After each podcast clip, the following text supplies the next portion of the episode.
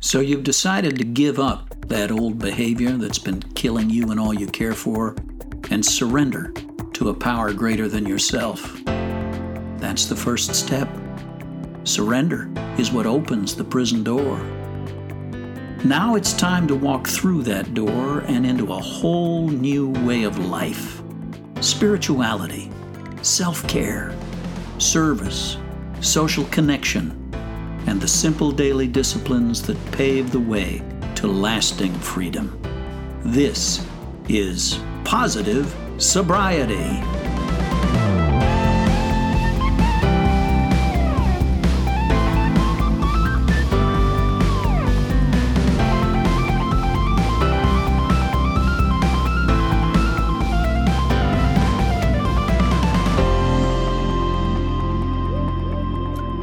Welcome to another episode of the Positive Sobriety Podcast.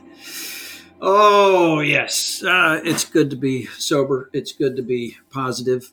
Uh, not always easy to maintain balance in both categories, uh, but today, at any rate, here with my friend David, uh, managed to be both sober and positive. How you doing, my friend? Ah, I'm doing okay. I um, am sober and positive at the same time uh, most of the time. I have Um, been sober and negative. I uh, have yeah. been uh, positive and not sober. But the, the not sober positive seem to be easier to pull off. I don't know. no, I'm doing I'm doing well. I had um, I kept my my grandsons this weekend. My daughter and son-in-law were in the moving process, and uh, Mm. Patrick and Jackson, three years old and 18 months old. oh my! Good Lord in heaven. It's like chasing sand crabs. I mean, it's just everything that you think you could have thought of that you put away or plugged or taped shut or, you know, could have yeah, yeah, yeah. Uh, they found an end around. And I'm really thinking, you know, we should like uh, sub them out to the government or something because they could find.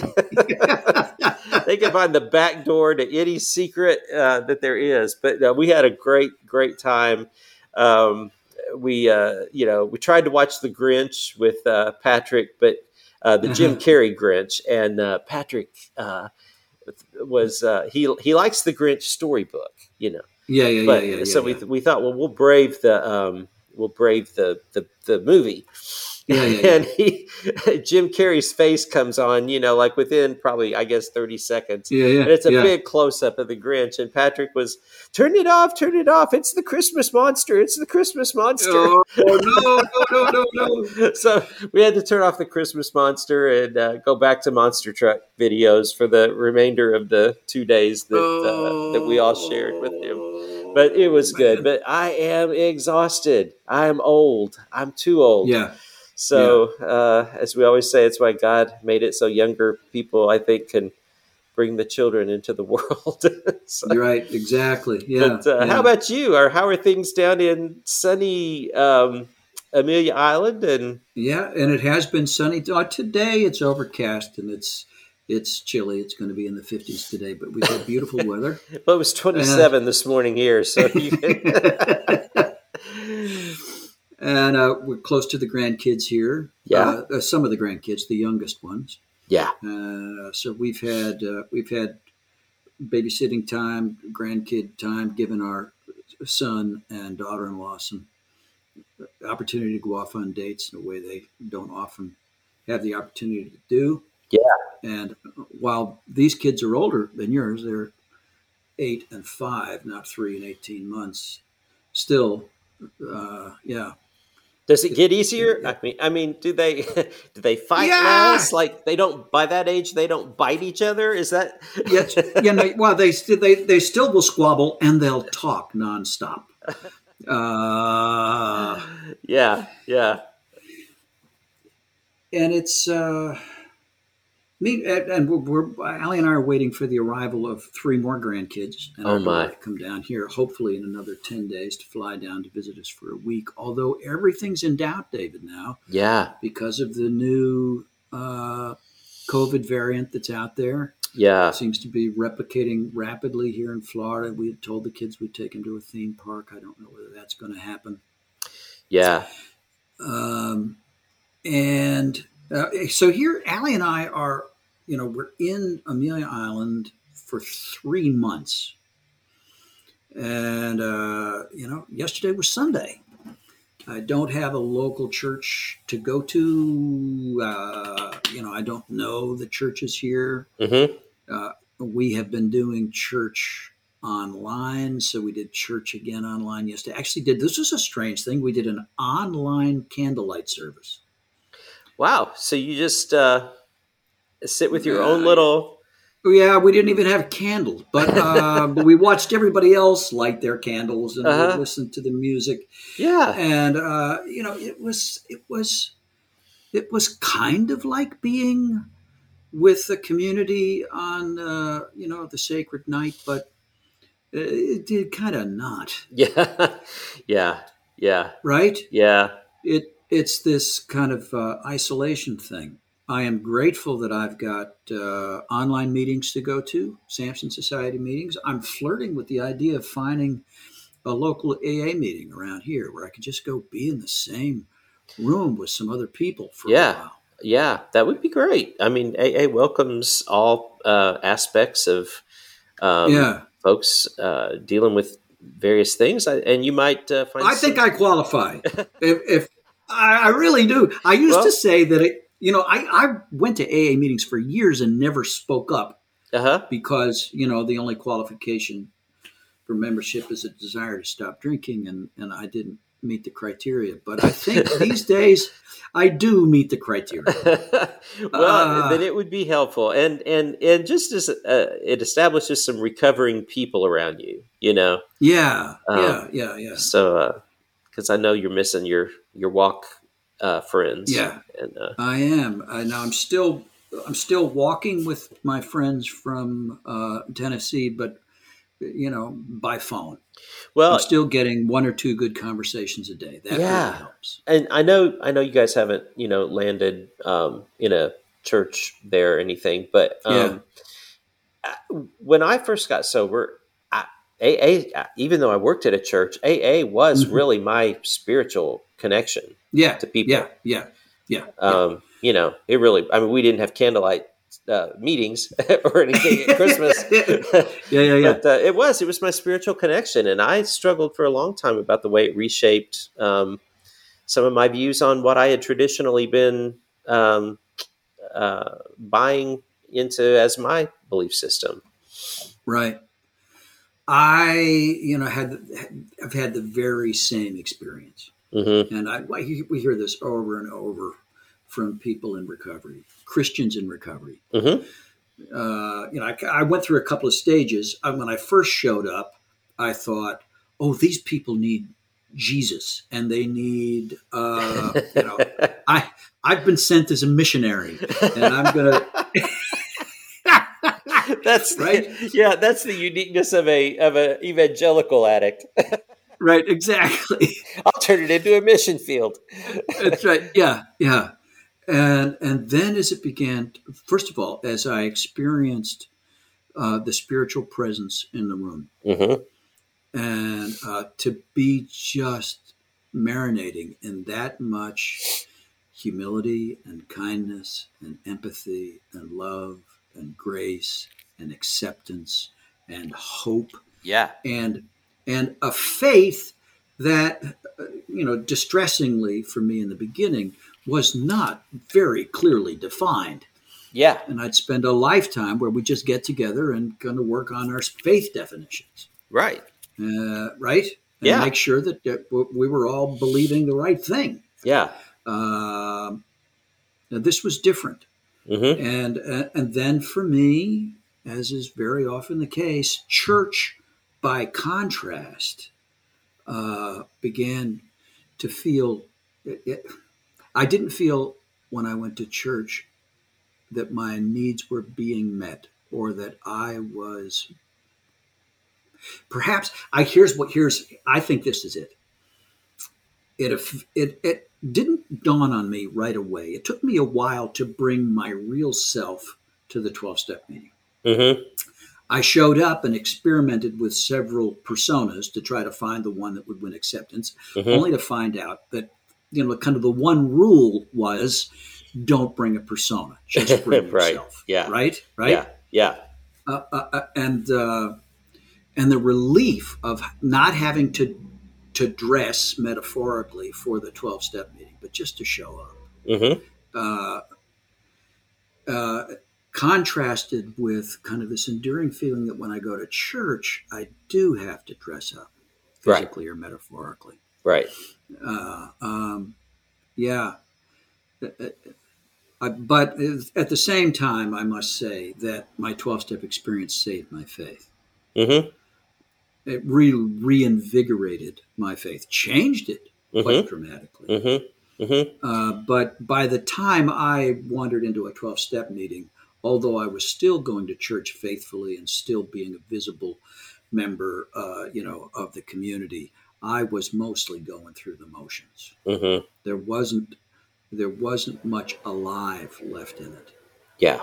And uh, now to get some new life, yeah, changed everything. Changed the Bible for me. I will tell you that. That became a whole freaking different book. Well, uh, yeah, that's exactly. Yeah. Yeah, Yeah. yeah, yeah. I think uh, it absolutely did for me as well. And I think the thing that recovery and, and the 12 step meetings helped me with was that I didn't always have to be right, Yeah, but I could be, but I could be honest, you know? yeah, right. Um, and, uh, I, I, uh, I, I found that a lot of the things that I had been surrounded with in my faith system was confusing faith with certainty yeah, and yeah, right. um, you know, and so anyway, I yeah, and, and, and then the whole desperation thing, you know, Mhm. um, because I felt very desperate to be in the rooms of people that knew how to um, access God in the way that they did and and trust their sobriety to it. Um, Mhm. I didn't know how to be around people who just wanted to have a, an experience and um, and in my job at that time wanted me to give it to them in some ways. Oh yeah, you know, yeah, yeah, yeah, and uh, yeah. so yeah, it's a it's a so why can't church be uh, more like an AA meeting? How's that for Okay, well, that's a great segue into uh, today's guest. This is a conversation you had with a good friend of yours. Um, I was not able to be in on the conversation, but I got to listen to it afterwards and uh, loved so much. I know our listeners are really going to enjoy this one. When we come back on the Positive Sobriety Podcast.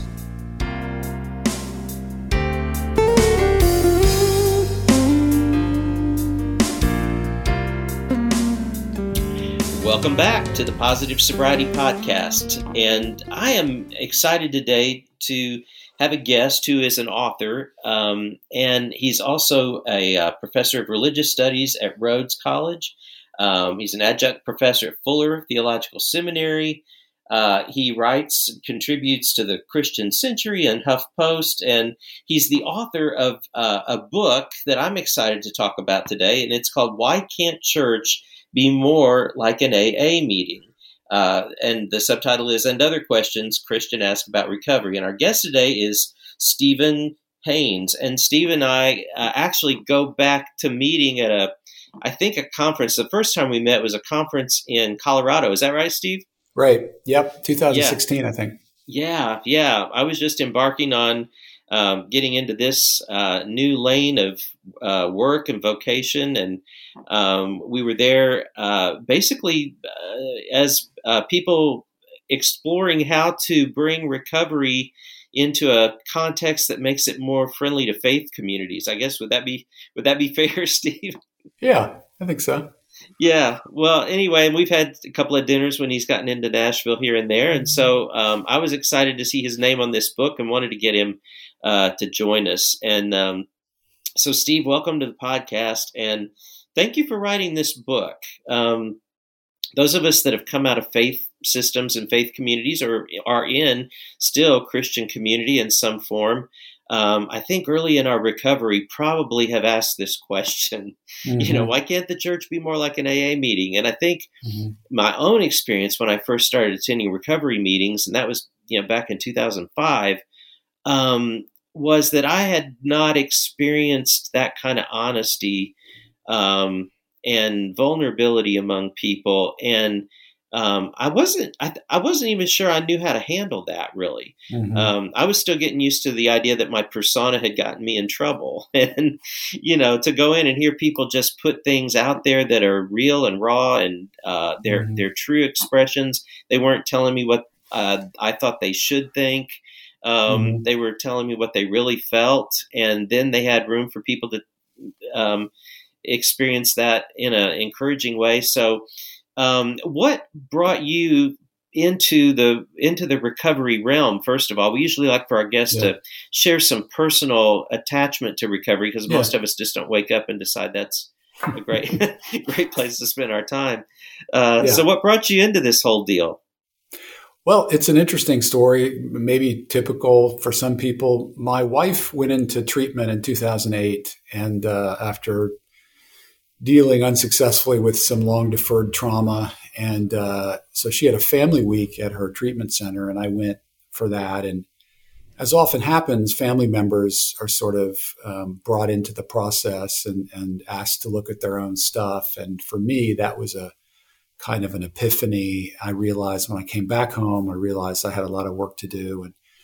I got into counseling practice that really focused uh, was 12 step focused. And um, one of the requirements or expectations for, for being involved in that work was that you attend 12 step meetings. So I started to do that.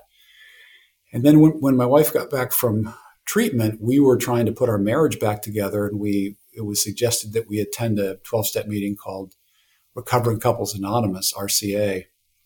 And we did. And um, to make a long story short, it sort of saved our marriage and we got very involved. We went weekly. And as I describe in the book, you know, the, the question in the title arose for me personally as I, we went to these meetings on Saturday night, these Recovering Couples Anonymous meetings. And there was such a spiritual high. And then we'd go to our church on Sunday morning and it was what a lot of people can identify with. It, everybody was fine. Everybody looked good. Everything mm-hmm. was nicely choreographed nobody really said what was going on, and it, the the dissonance was just really difficult for me. I really struggled with it, and right. it it led to me wondering if other people had asked similar questions, had had similar experiences, and it turns out that, of course, lots of people had, and that they went back at least to the 1940s, where people started to, whether it was pastoral counselors or you know just observers or people who had experience in both places. Um, struggled with this question, wrote about it. You know, why why is it that an, a, an organization, a fellowship, a movement that has its roots in the church and in you know American Christianity um, sort of moved away, but but seems to have preserved something about the Christian movement and Christian fellowship that is absent from a lot of churches. It's a, it's a real conundrum. Mm-hmm. So I was I was uh, surprised and pleased to learn that a lot of people had been asking this question. A lot of people had had exactly the experience that, that you did, David, which is they encounter a kind of um, spiritual community, a community of of, um, of openness and transparency that they only wish existed in the church for them, and then they get they feel very torn they feel like mm-hmm. a lot of their spiritual needs are met in a 12 step fellowship that are not met in church, and they don't know what to do with that. Do they just sort of transfer their loyalties? Do they try to, um, you know, reform their church or make their church recovery friendly? And there are all sorts of ways to approach that. So mm-hmm. I just sort of entered this area of um, of uh, sort of spiritual growth and spiritual ferment that I really had had no concept of before my own personal um, sort of um, uh, connections with recovery.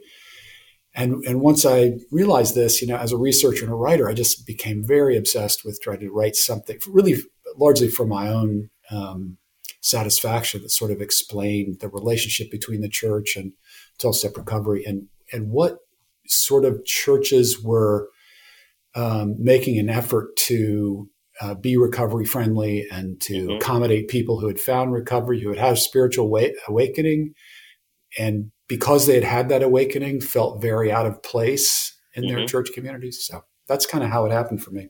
Yeah. Wow. Well, and as I recall, I think from the uh, the intro of the book, you and your wife were both in church leadership. Was that right? Yeah, While you were right. kind of going through all this, so that made it a little um, more interesting too. I remember the first year of my uh, of my 12 step meetings, uh, no one ever knew where I was at noon because I was on staff at a church and I didn't want, uh, I wasn't sure if I'd actually yeah. be safer being caught leaving a strip club than an yeah. AA meeting at that point. Right. And uh, so, you know, you, so you guys were still in, you were in leadership trying to juggle how much persona, I guess, to, um, yeah. still try to maintain and how close to get to people and all of that.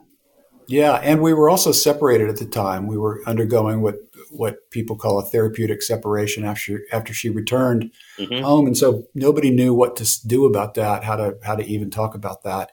They just assumed that it was a sort of first stage of divorce, and so mm. you know it was there was this cone of silence around us, and so you know it was weird. On Saturday nights, we'd be we'd feel very connected and transparent with people we hardly knew.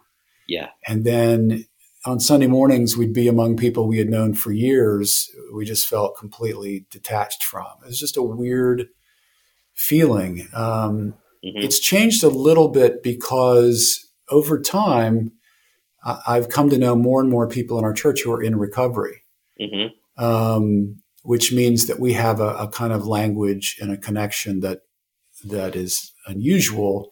I would not say, however, that our church is recovery friendly because most people who are in recovery don't want to be outed in church, right? Mm-hmm. Um, people are pretty. It's pretty clear that that my wife and I are in recovery, but there are others who aren't sure that they they aren't sure what the results, what the repercussions would be if that became well known. So it's a weird situation. There are quite a few people in our church, including leaders who are in recovery. Not many of them are, you know, mm-hmm. public about that. Mm-hmm do you feel, Steve, that the um, I mean, in the book, you talk about the fact that um, desperation is maybe the difference. like people are mm-hmm. desperate to be in an AA meeting or at a at a twelve step meeting or recovery meeting of some kind. Uh, we are not all that desperate to be at church. We're not that yeah. desperate to go. We're not. You know, we. Uh, well, I've got a whole litany of uh, past uh, experiences where my recovery and my church colliding happened. Um, and I realized, I think one of the disillusioning things I believed um, I was starting to understand was that for many people, church is an experience mm-hmm. and um, not maybe a place to go with your most um, broken, vulnerable mm-hmm. Um, issues. I mean, what? what is the what is the deal with desperation in the church and desperation in the 12 step world yeah well, there's this. You, you, put your finger on it. You know, desperation, brokenness is the is the ticket in in a twelve step environment, right? It's it's mm-hmm. what qualifies you to be there.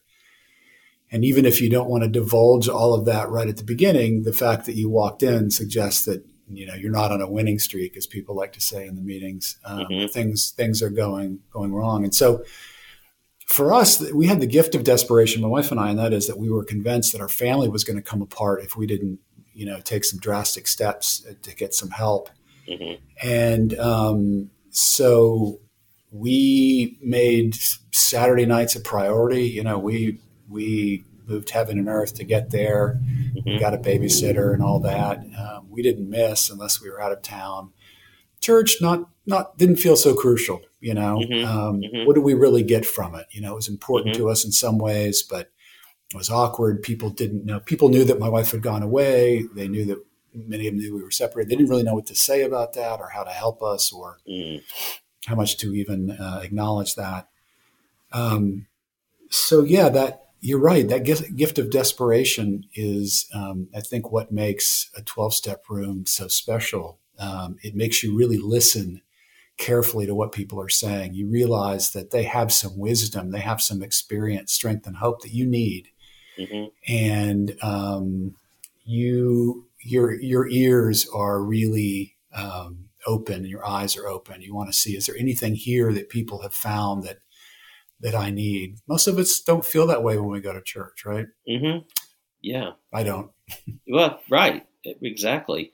Um, and I think that um, it's interesting because uh, when when we when we reduce maybe church to an experience rather than maybe what real community is or could be or supposed to be, um, then we're going to miss all that. Um, how do you? What do you say about uh, the fact that it seems like sometimes churches are more focused on behavior, changing mm-hmm. bad behavior, changing harmful behavior, and I found that in the twelve step community, they were they were helping me see why resentment was harmful. They weren't just telling me mm-hmm. not to be resentful, or they were right. showing me why my gratitude needed needed to outweigh my resentment, so I didn't yeah. um, go back to some things I didn't want to be doing anymore. And um, yeah. I, I, feel like sometimes the church is really more focused on stop, stop it. Is that? Right. I mean, that might be unfair, and, it, and it's certainly a big generalization. But what are your thoughts on that? Yeah, I think you're right. Uh, you know, one of the things that surprises people about AA when they have um, some experience with it is that there's not a lot of discussion of alcohol per se. It's really not about alcohol. It's about mm-hmm. how to live a life that doesn't require you to, um, you know, change your mood through a, a substance, right? Mm-hmm.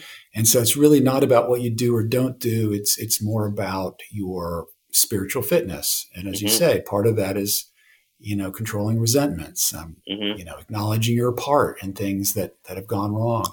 Mm-hmm. Um, another example is I I uh, I run a men's group. I've convene a men's group at our church and have for years. And it's kind of overlapped with my entrance into recovery. And it's really interesting because I find the difference between a 12 step meeting and, and what I do with, with guys on Wednesday nights is that there's this natural instinct for my church friends to fix things, to give suggestions, mm. to minimize things, convince me it's really not that bad or mm-hmm. it'll get better right? Mm-hmm. That's the first instinct. And that's that's a very churchy kind of supportive, loving thing to do. But what happens in a 12-step meeting is people just let you sit there with it.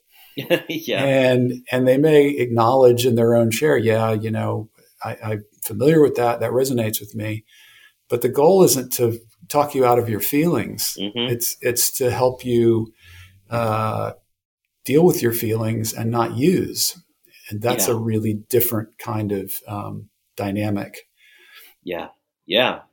Well, and and so even even the theology though of um, surrendering to you know what what 12 step refers to as you know a higher power of god of your own, own, understanding or whatever um, a lot of christians i mean my first sponsor told me this up front um, if you think you've got the god piece figured out here um, because you had a particular experience at nine years old in a Baptist yeah. church in Evansville, Indiana. Yeah. Um, you, we just need to put that up on the shelf and add back what we know later. Um, excuse me, eventually, because um, this is not what we mean by surrender. You know. Yeah. Right. Um, and and so help help us talk about the the is it a conflicting theology or is it just a theology that we we get this timestamp on it as Christians and we think we can uh, do not pass go on the first step? Yeah, it's a good question. I'll just talk about it personally for me. So it's not only had I been uh, in a church for a long time, not, not only had I been a church goer, I was also an ordained minister and I had a PhD in religion. And it was my job, you know, to teach mm-hmm. religion. So I was, of course, an expert in every aspect of the God question. And um, luckily, I heard the very first uh, National Association of Christian Recovery meeting I went to, and that's, I think, where I met you. Right. There was a guy there who was also a pastor who told a story about his own struggle with the second step and uh, the way I remember the story is he had this sort of biker sponsor, you know, atheist mm-hmm. guy, and and uh, he said to this guy who's a pastor, you know, your problem is that you haven't, you know, you haven't really done the second step. And his response was, dude, I've got a freaking PhD in the second step. He said, yeah, I know that's your problem. right. So yeah. in some ways, our, our, Christian background, our our um, you know history of, of experience in the church or wherever can can be a can be unhelpful. I don't know that it's contradictory, but what it encourages us to do is to think that because we've been to church, uh, because we've led Bible studies, because we've got this credential, that we understand what it means to trust and to turn our life and our will over to a higher power. There's really nothing, was nothing in my experience that emphasized that radical trust that, that is called for by steps two and 3 mm-hmm. um, it was about what you knew, what you could recite, you know, mm-hmm. what what rituals you could participate in. But when it comes right down to it, none none of the credentials or experiences really help you uh, make that existential move of trusting your life and turning over your life and your will to a higher power. Yeah. And I think I think that's really for a lot of people where they they become it becomes a spiritual awakening and then the, and then it is you know, how do I transfer that how do I translate that into my uh, my my Christian life or my life as a as a person of faith. Um, mm-hmm. and it, it tends to change the it's a paradigm change. Yeah yeah. Well it is. And um, I think I I learned that surrender for me was more letting what is real be real um, as opposed to trying to manufacture some some concept of um, you know just uh, pretending that something is not so so bad and dropping it off at God's doorstep. You know, but right. I just had to learn that this this is what's true. Let's sit in it for a while. Let's see how we got here. What are the things that we um, we're trying to maintain. And and for me, I realized this, it was it was trying to maintain a persona that was in a lot of ways keeping me sick, almost like right. it was almost like an old belief system was still keeping me sick. Right. And when I tried to articulate that to other, uh, you know, church people, I sounded like I was um, uh, I, I, sounded like I was calling them toxic or something, and that really wasn't yeah. what I what I meant. I feel like you've done a good job of articulating kind of that. Um, I don't know if it's a dilemma, but you know that that that place that that weird place um, in in what you wrote. Can you talk about that a little bit? Yeah, I talk in the book about step zero, and um, for Christians, I think there is a step zero. Before you know, we were powerless. It's I'm not fine Mm-hmm. And I say that because I think one of the things that deters Christians from getting into recovery is this um, inability to to admit that they're not fine. Right? Mm-hmm. What will happen if I'm not fine? What will happen mm-hmm. if I'm if I don't have if the family doesn't look good? Um, mm-hmm. and I think there are just a lot of we we associate you know religious membership with piety and respectability and all these things that um, simply aren't uh, required and, and, and get in the way of recovery. So there's this disconnect between the um, the I'm fine uh, sort of in, implicit, you know, sort of statement that you make when you're in church, and the I'm not fine, which is the mm-hmm. implicit and explicit message of going to a 12 step meeting, right? Clearly, yeah. you're not fine, or you wouldn't yeah. be there. Um, and there's just a huge difference between uh, those starting points. Um, yeah, I don't. I don't think people in churches are necessarily toxic, but I do find it really difficult to be in a church group where people are just out of touch with their feelings. They're out of touch with with what's really going on. Mm. They don't feel like it's okay to struggle. Um, it just feels it feels like a place I don't want to be. Mm-hmm. It feels like a place that's not real, that's not authentic. Mm-hmm. And so I've decided that I, I'm going to do whatever I can to sort of transform the church into the kind of place where I want to be, make it more like an AA meeting. It's not easy. Mm-hmm. mm-hmm. Um, and you know, it's it takes more than one person. It takes kind of a critical mass of people in recovery. Yeah, we have a critical mass of people in our church, and I think we're slowly trying to do that. Yeah. Um, but it's I, I don't there's no roadmap really and i talk in the book about a lot of different models for for doing it you know there's some churches have recovery ministries uh, some churches have recovery ministers Some churches have a celebrate recovery meeting, mm-hmm. which is sort of like a Christianized version of AA. Personally, mm-hmm. I don't think that works very well because it just sort of shunts all the people with problems over in yeah. a certain room on a weeknight. Yeah. So I don't I don't know uh, the best way to sort of make uh, make recovery sort of part of the church's identity, but I think that's what I think that's that's the goal that I see. Mm-hmm.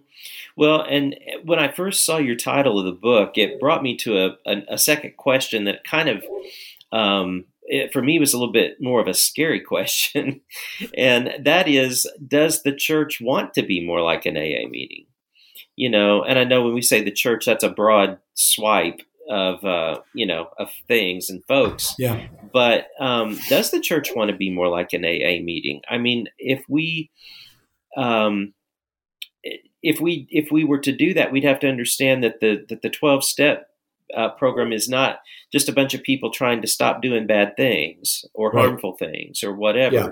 Um, and I think that's a little bit how um, recovery is perceived sometimes by the church, and a little bit through a moral moral lens. Uh, but d- does the church want to be more like an AA meeting? Well, probably not. Most churches probably don't. It's a little bit I of a rhetorical are, question, isn't it? Yeah, I mean, I wish it did in general, but I think there are people who have discovered recovery who who don't want to give up church and want to mm-hmm. want to see church um, be a place where the authenticity and brokenness and all the things we've been discussing, you know, are present and are possible. Mm-hmm. Um, it's hard to know how to get there, um, and you know, it's a little bit scary because when people start being honest about stuff, um, mm-hmm. how are others going to react? I say in the book that, you know, th- there's a sort of sliding scale of stigma about addiction as well, right? So there's oh, yeah. maybe we've gotten to the point where somebody who claims alcoholism, you know, isn't shunned from polite society. They are seen as a respectable person who happens to be an alcoholic. But what happens when you get to drug addiction and sex addiction and so forth? Mm-hmm. And it really then it really becomes a little a little scary to be um, to acknowledge that in a in a church community. Um, mm-hmm. I'm not sure everybody's everybody's signed up for that. Um, mm-hmm. So I think so, what I find is that people who, church people who aren't necessarily in recovery but have some interaction with recovery communities, they, they go for a class or they mm. they visit temporarily. They come away with this idea of the church needs to be more like this, but they don't really know how to accomplish that, and they're mm-hmm. they're kind of aware that there's a there's a disconnect there. Yeah, yeah. The, the two communities are not not the same. Right, and I think for a while I I sort of hoped, and I don't I don't know if I think this as much anymore, but I had sort of hoped that maybe recovering people would be kind of what the church's future looked like, mm-hmm. um, because as as and I, I don't want to get into too many rabbit holes, rabbit trails here, but as the church in many in many areas, in many ways, has become more um, politicized and um, certainly has a certain uh, profile in some ways for some mm-hmm. um, backgrounds, denominations, or whatever. Um, and as evangelicals have taken on some somewhat of a different posture in the culture uh, in the last little bit, um, I wonder if uh, that's if if there's room for the recovering mind mm-hmm. uh, mindset in that kind of a culture anymore. Yeah, you know, it's interesting. The politicization of the church does seem to militate against, uh, you know, recovery and, and church being recovery friendly. I think what helps me when I think about recovery is that it's a way of life. Right. And, um, you know, Bill W. said this really early on that, that he, AA was more than just a place for recovering alcoholics. It was a way of life that could be transformative for a lot of a lot of different people in different situations. Um, I'll, I'll tell you one thing about recovery I've discovered there's a lot more political diversity in my recovery circles than there is in my church. Right. So uh, I, am in recovery circles with people who are just from a political standpoint way way far from me and, and mm-hmm. bordering on some craziness but mm-hmm. it doesn't really come up because we're so committed to each other mm-hmm. um, uh, each other's sobriety and because we trust each other. And uh, my sponsor is a guy who, um, you know, we're really different uh, in, in a lot of ways, but it doesn't mm-hmm. really interfere because our focus is sobriety and, and loving and supporting each other. Mm-hmm. And I just find that an amazing model. I wish my church, in some ways, were as diverse as as uh, you know the twelve step groups I attend. Um, yeah, there's this there's this commitment to to honesty and to humility and gratitude that sort of um, supersedes those things. If that makes sense yeah, no, it makes a lot of sense. Um, I often feel like uh, one of the things I like about recovery, like you said, is the diversity. You have to go in and listen to people who think differently, who believe mm-hmm. differently, who have a lot of different life experiences. Mm-hmm. Um, and um, in in just Christian recovery circles or Christianized recovery circles, my experience has been that's a place where people very often just bring their persona into a different room. You know, yeah. they still yeah. the person they bring to church is the person they bring to Christian recovery, and they all share a certain theology and an ideal mm-hmm. way of you know li- living and being, which is fine. But um, but the diversity that I mm-hmm. experienced was so um, jarring in a good way to me, mm-hmm. and it made me look at God uh, through a much broader lens. You know, yeah. Um, wow, here's a person who doesn't identify the same way I do about a lot of things. Wouldn't call himself the same thing I do in a lot of ways, but they're experiencing God in a very profound way in their lives. Yeah, and there are a lot of people in in the meetings I go to that have had a lot of religious trauma. Mm-hmm. And so they may have started out in a place similar to to where to where I am in terms of their religious identity, but they've really gotten uh, they're they're sort of defining themselves over against that. So that's a real challenge to exist in in fellowship with people like that. I find that twelve step um, organizations fellowships make it possible to do. Um, I mean, I've seen it happen, but you know you have to be careful and you have to be you have to remember, you know, that your language about a higher power may be triggering for somebody else. But mm-hmm. um, there's much more, I think, awareness of religious diversity and and uh, respect for people's doubts and problems than there than you find in most churches. I just find that really interesting, and I don't think the intellectual piece is quite so important. Mm-hmm. Um, so it's not necessary to prove that you're right or defend God, you know, in some way. It's it's more open. Yeah. Well, you mentioned in the book that uh, the hierarchy of AA, for instance, doesn't resemble the the church. Anybody can lead yeah. an AA meeting, yeah. for instance, or a twelve step meeting, and um, the um, there's not a high focus on trying to make sure your theology is corrected in your right. comment or in your share, whatever that would have been, and um, is the church able to relax some of their um, I don't I don't know need to be right um, so that people can experience their feelings and express them in an open, honest way without being corrected?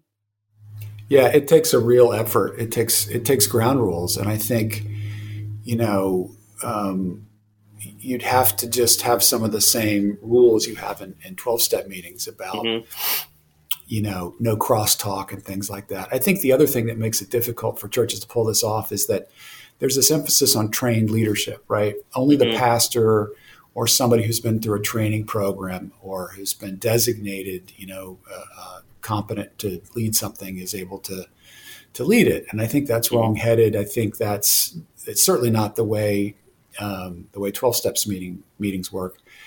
And the more that I have studied this, the more I realized that it's not just that um, they thought that that expertise wasn't necessary. It was really in the early days. It was really intentional because there's a bunch of people who saw themselves as leaders and saw themselves as you know right and were, were marketers and were people who wanted to lead and they needed to control for that. And the way they controlled for it was we don't use last names we don't talk about what we do we don't introduce ourselves in terms of you know our job title and mm-hmm. and we don't assume that any of us um, has the authority or the right to, to lead just because they've been around a while. And so when you try to translate that to a church environment, it's tough. You know, typically what happens is that the pastors want to come in if they if they're interested in you know getting some recovery ministry started, they want to come in and lead mm-hmm. um, when they need to just be quiet and listen, mm-hmm. right? Mm-hmm. That, that they probably have as much to learn as anybody from these meetings. So I really I'm of the opinion that I think the only way for for this to work in churches is to have uh, uh, recover have people be in recovery at the highest levels, mm-hmm. either a minister of recovery or, or the head minister, or at least have people who are willing to submit themselves to the discipline of of recovery um, in a learning posture, so that um, they don't end up churchifying it. Mm-hmm. that's the danger, mm-hmm. right? Um, and I talk I talk in the book a lot about celebrate recovery, and partly because it's just so uh, it's so uh, ubiquitous, and it's it's mm-hmm. got something like thirty thousand different meetings. And mm-hmm. I did a lot of study of church uh, of celebrate recovery. I went to uh, several meetings, but I also went to their summit in uh, at Saddleback Church. Mm-hmm. And I think there's some things they really do well. And the thing I'm most impressed by is that they they've sort of changed the way you introduce yourself in, in a church meeting. Mm-hmm. You um, you you'd say, you know, I'm Steve and I uh, struggle with alcoholism or something like that, right? So you mm-hmm. you lead with with weakness. You lead with with um, with your uh, your your problem. Mm-hmm. Um, but in other ways, I think they tend to churchify uh, recovery. They want to make AA more like church rather than the other way around. Mm-hmm. And I think that's that's too bad. And, and, one of the ways, and I'll just say this, um, cut it out if you want to, but um, one of the things they do is this re- relentless marketing and and merchandise sales, right? Mm-hmm. And so um, it's something it's hard to imagine Bill W. or, or Dr. Bob, you know, understanding that mm-hmm. that you would um, be trying to expand and promote and, and sell and market constantly. It, mm-hmm. just seems a real violation of the spirit of AA. And so I wonder if it's possible for the church to really adopt a 12 step approach to things without, without translating into something that church people understand and are comfortable with. I think that's a constant struggle. Mm-hmm.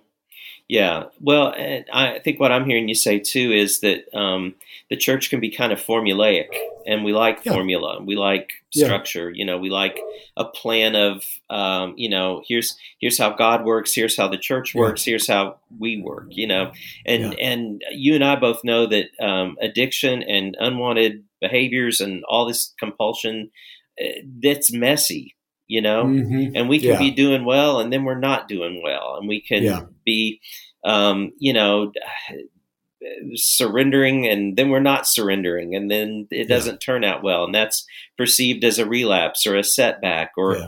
um, you know as one uh, pastor tried to articulate to me uh, regarding a client we were working with was that you know it was in his mind habitual sin you know, mm-hmm. unrepentant, unrepentant habitual sin was this guy's problem, this client's yeah. problem, and I was just, I was, I was really, I, I, mean, at the core of it, I was disappointed, yeah. um, you know, to hear that because sin in, I don't even, I don't even know how to really talk about sin anymore, frankly. Yeah. Um, but it isn't that this guy is.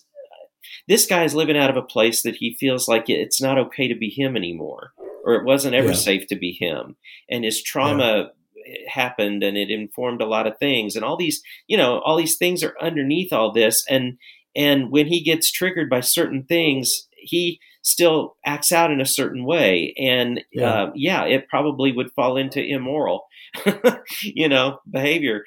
But um, but the thing that happens is he he gets longer stretches and they're and his yeah. relapses are fewer apart and his acting yeah. out takes on a different tone and he's able at times to talk himself back from it and and so over yeah. this year we see this really great progression and i know i'm kind of preachy right at this moment but it it hits me because um because it's got to be okay for him to go oh god you know i i really i really fell off the wagon or whatever I want to call it last week when I or dove off the wagon on purpose maybe um, when I when I got so resentful and didn't do anything about it but let it fester and yeah. it led me to entitlement and I you know drank or acted out or I did this or that and um, I just have to keep remembering that's not going to be you know he goes into his thing but but in in church situations I don't know if we get to do that. I guess is my long ass way of saying yeah. that.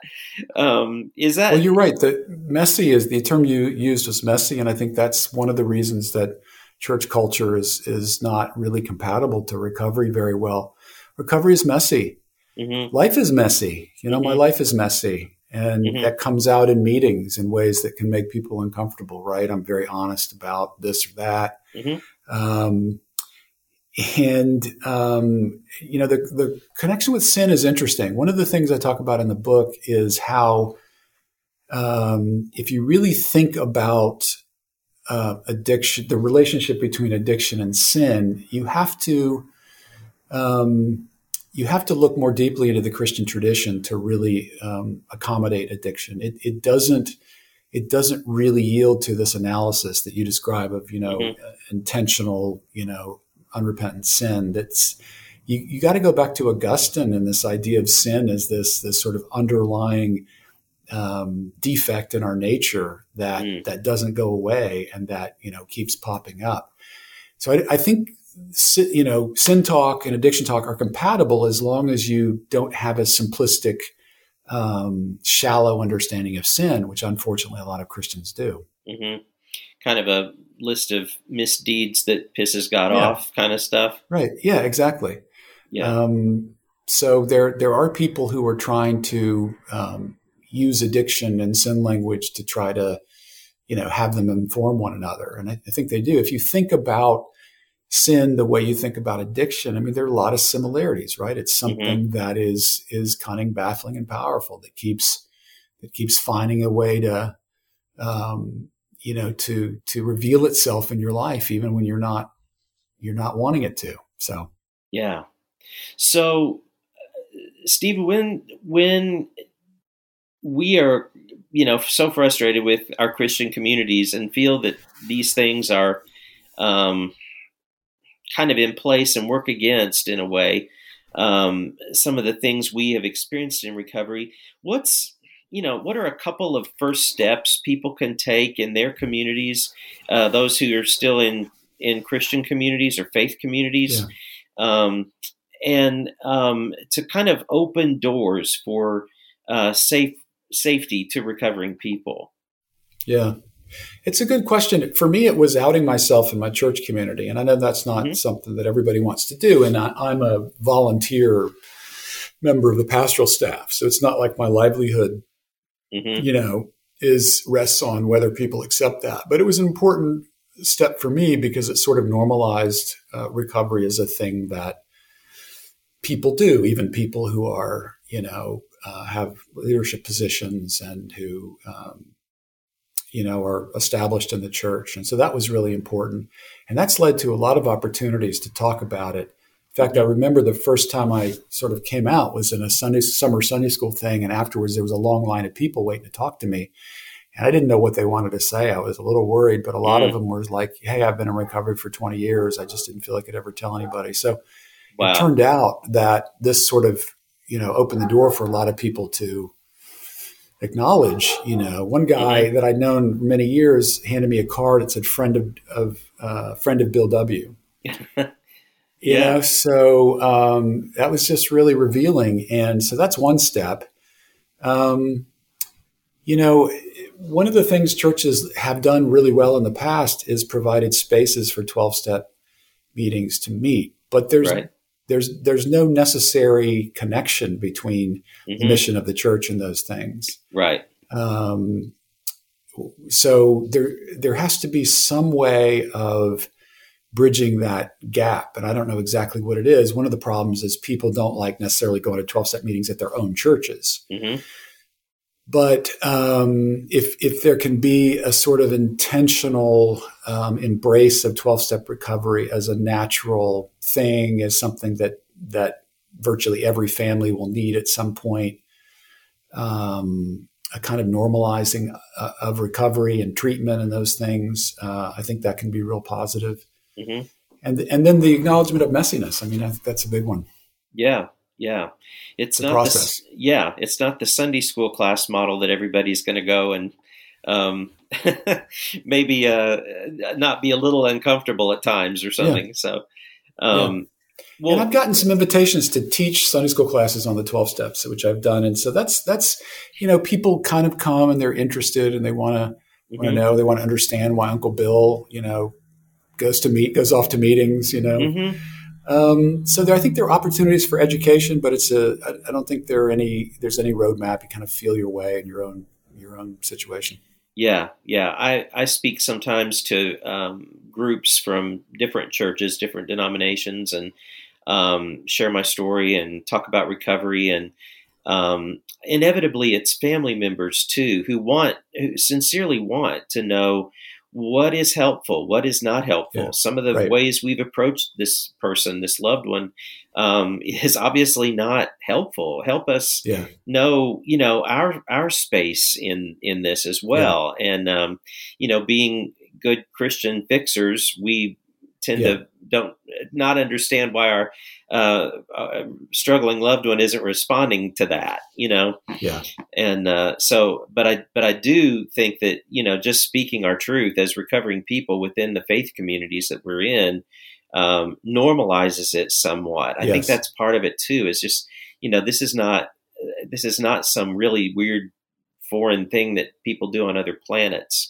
You know, right. this is every every level of uh, our our culture and our ourselves that that we that we can uh, imagine. So yeah. Um, well, so so Stephen, just before we wrap up, um, are you? Um, this may be a I don't mean to put you on the spot, but are you optimistic that churches can turn a corner and be a little bit um, more of a place of vulnerability? Do you think that maybe even the reality of the pandemic and mm-hmm. the way it's impacted people, even going back to church, you know, people, some people are not missing it so much. Yeah.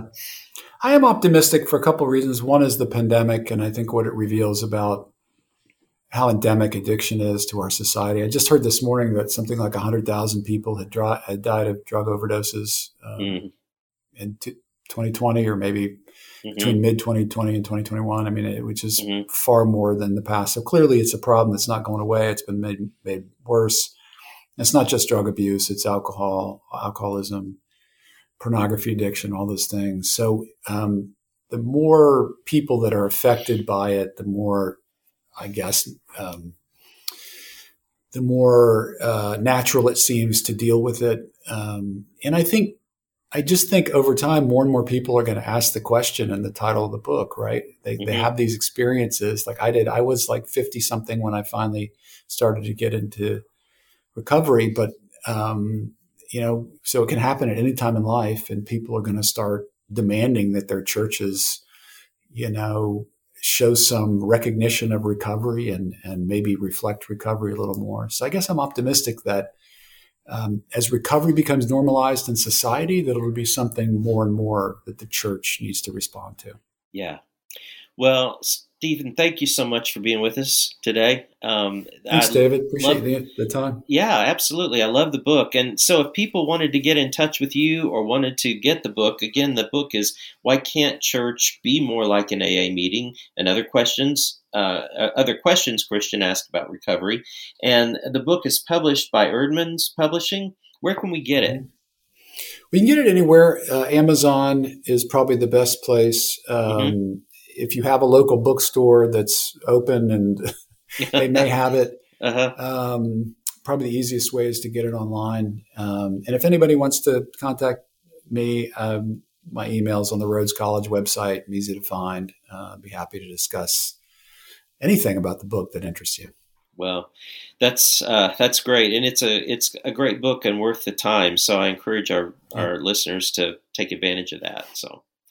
Well, folks, thank you for listening today. It's been another great visit with uh, another great guest. And uh, Stephen, we will wrap up here for today. But thank you again so much for your time. And listeners, we will be right back on the Positive Sobriety Podcast.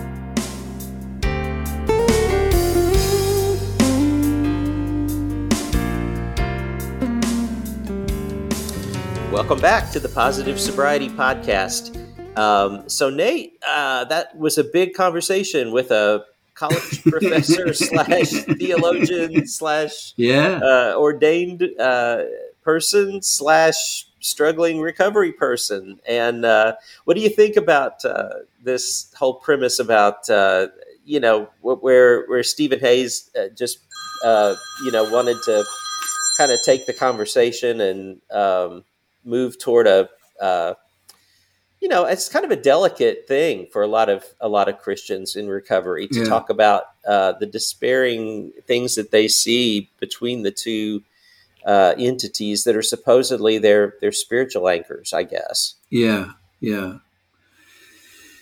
Well, um, I I do think I, I love that Stephen is just a matter of fact guy. Mm-hmm. He's a deep thinker, but he doesn't seem to be uh, overly idealistic. I think he's realistic about the challenges that we face in trying to, uh, you know, make take the better parts uh, of AA and somehow reintroduce them to the church. I really do think that it's time to recover recovery for the church. Mm-hmm. Um, 12 step recovery was born out of Christian experience in the American church.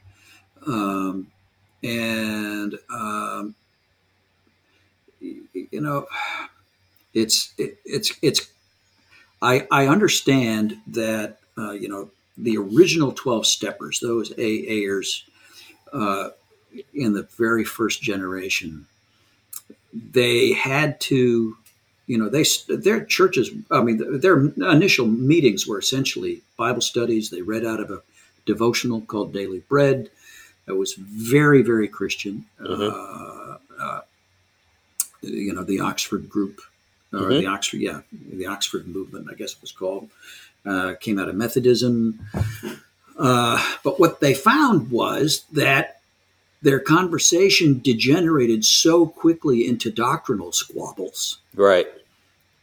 that uh, in order to maintain, you know, the focus on recovery and, uh, you know, on honesty and to maintain a safe community, they had to set doctrine aside and they had to really open the door widely. Mm-hmm. And uh,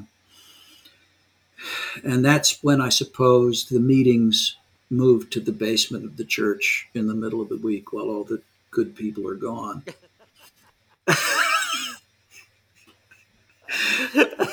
well, Uh, good people are gone. yeah. Um, And it's a, it's a shame because I, I've seen this reaction countless times when I've taken people to 12 step meetings, when I've taken Christians to 12 step meetings. Mhm. Yeah, I, I almost inevitably get the same response. Mm-hmm. They're just blown away and they go, "W- w- wait, why aren't we doing this? Mm-hmm. Mm-hmm. Yeah. Uh, Yeah. Well, I think it's um, you know when you go to a twelve step meeting, your your addiction, your recovery isn't a moral issue. You know what I mean? Yeah. Um, Yeah, it's right. not a sin issue, really. Um, Mhm. Whatever all that means to someone, um, and so it's I think hard to share in a situation um, where your behavior is going to be moralized or Yeah, um, scrutinized under a moral lens or a sin lens and judged. You know, uh, as as as uh, you know, a, a part of your as a part of your I don't know your spiritual thermometer or something. Yeah, yeah, yeah, yeah, yeah. And the, and there's a timetable, a very strict timetable for uh, repentance. Mm-hmm. So uh, uh, you know, all right. So I can let's say I can confess a sin. Here's my struggle. We're gonna. Uh, here's my sin, whatever it is. I'm to confess it. Uh, now the clock runs. Uh, you know, in churches I grew up with, you just go down front and uh, you know pray a prayer, give it to God, whatever, and and now you've repented, you've turned around, and you're not going to do it again. Right. Yeah. Yeah. I've had Uh, churches. I've had churches pull support from clients that I work with Yeah. because Yeah, they perceived relapse as habitual sin, unrepentant habitual sin. Yeah. And yeah. they feel like, well, you know, he's obviously not repentant or he wouldn't keep going back. right. You know, so why are we paying you?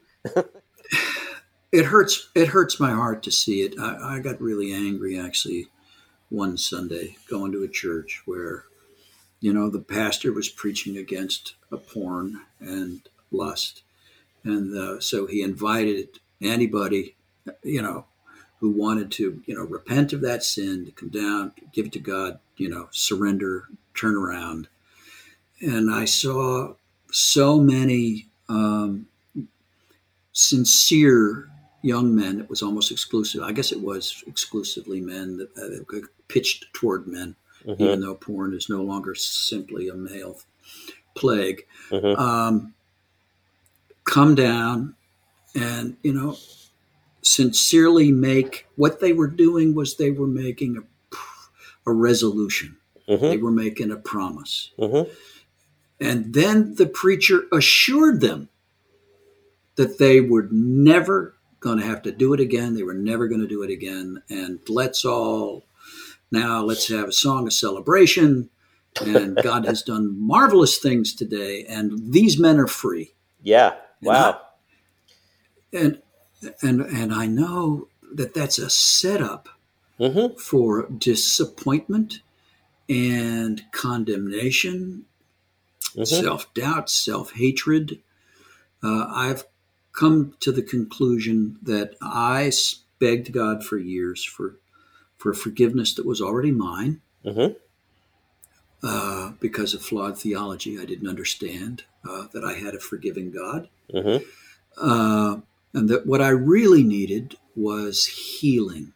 And mm healing, although it occasionally can come instantaneously, miraculously, in that kind of way, hmm healing, miraculous as it is, typically takes time. It is progressive.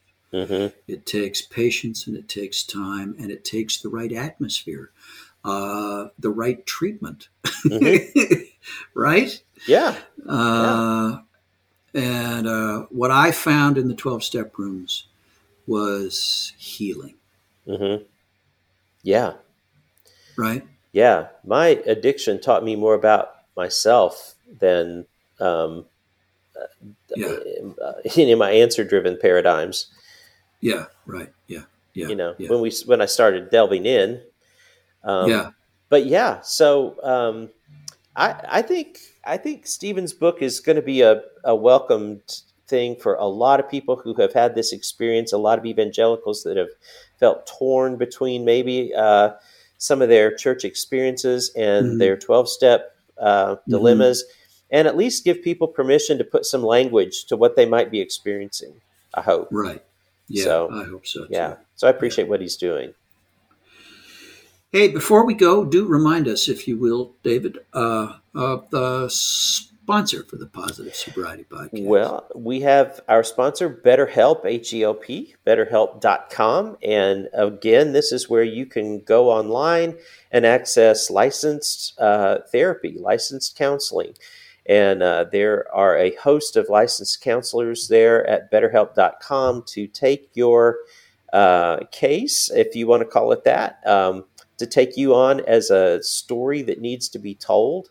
And you can do this from your own home, from the privacy of your anywhere, uh, from your own devices.